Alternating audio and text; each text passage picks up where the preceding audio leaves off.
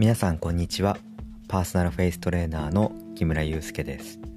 この番組はテレワークで縮こまった体を改善すべくパーソナルフェイストレーナー木村祐介が目から鱗の美容健康情報をお伝えする番組です。第2回目の今日はパソコンをしてる時にいい姿勢をとるってどんなことだろう？を上半身から考えてみたいと思います、えー、前回第1回目は手の小指側を軸に他の4本でパソコンを打つことで二の腕や肩甲骨がきれいになり肩こりのしづらい体になりますよというような話でした。今回はその先の胴体。胴体で胸を張る。胸を張るってどういうことだろうについて考えてみたいと思います。さあ皆さん今仕事をしながらもしくは料理を作りながらもしくはテレビを見ながら胸を張ってみましょうか。さあどうぞ。胸を張ります。やってみてください。大抵の肩こりとかそうだな食いしばりとか首が痛いとか姿勢が悪いとかこういう方々の胸を張るは僕から言わせてみれば肩甲骨を横に寄せて体に対して肩肘を後ろに引く動き体に対して肩肘を後ろに引く動きのことを胸を張ると思ってやってるはずです。うん。これは僕がいつもインスタグラムとかで言う言葉の解釈言葉の交通整理というのがとても大事になってきます。言葉の交通整理とは何か。例えばスポーツクラブでトレーナーの人が「はい胸張って」って言った時に人によっては肩甲骨を寄せるし人によっては腕を後ろに引くし人によっては違う動きをする。解釈がまるで違くて統一感のない共通言語のない状態が一番うんトラブルを起こしやすく人によって逆に肩が凝って逆に猫背になって逆にブサイクになってしまう。それってなんかね同じ時間を使ってるのに辛いじゃないですか。だから言葉の交通整理をして体はこうあるべきだというイメージをみんながこのラジオで共通言語を持って接することができればいいかなと思います。さあでは話を戻って胸を張るとは何なんでしょう、うん、僕木村が考える胸を張るというのは反対です。肩肘に対して胴体が前に出る。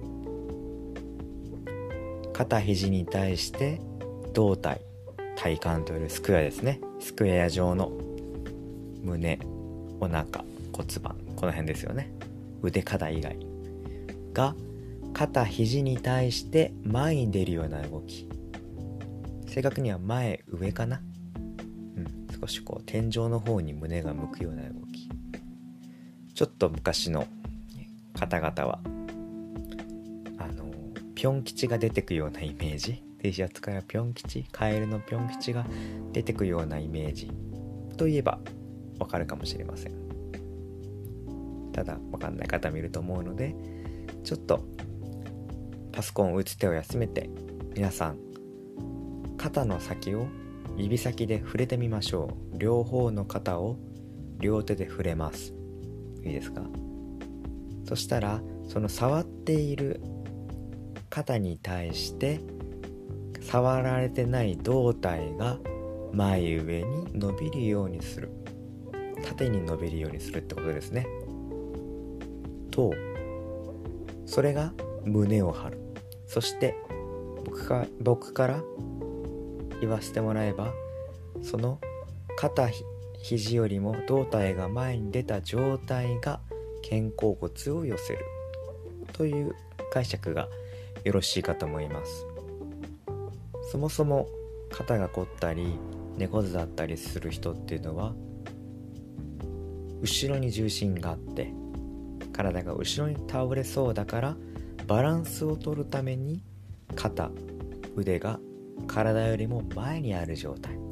それをいわゆる巻き肩とか猫背と言いますが状態であるのでその体が後ろに倒れそう胴体が後ろに倒れそうな状態で「はい胸張って」って言って肩甲骨を寄せて腕を後ろに引こうったってそんな丸まった背骨だとスペースなんてありゃしません。イメージ湧きますか？ね。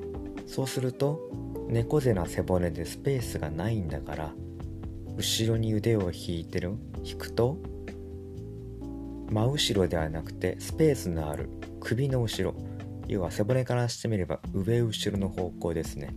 の方向に肩をすくめるように肩甲骨を寄せている。だから肩が凝る。だから首が前に逆に押し出されてストレートネックで首が痛い。頭が前に倒れそうになってしまう。首が前に出て頭が前に倒れそうになるのを食いしばって我慢する。それが食いしばり。顔は下向き加減で皮膚がハンモック状に垂れるから顔がたるむ方向に生活してしまう。それを今皆さんたちがやった胸を張る。肩甲骨を寄せて腕肘を引く。間違った胸を張るをしていることによっていい姿勢をとって綺麗になろうと思いながらいろんなトラブルを起こしている。本末転倒。ですよね。なので言葉の解釈を変えて肩肘を触っあ指先で肩を触ったら触った指から肩に対してそれ以外の胴体を前上の方向に貼る。前上の方向に貼る、うん、それが胸を張るです。ちなみに胸を張る時は必ず胸を膨らますように息を深く吸いながら胸がバルーンのように膨らんでいく。それを大切にしながら胸を張りましょ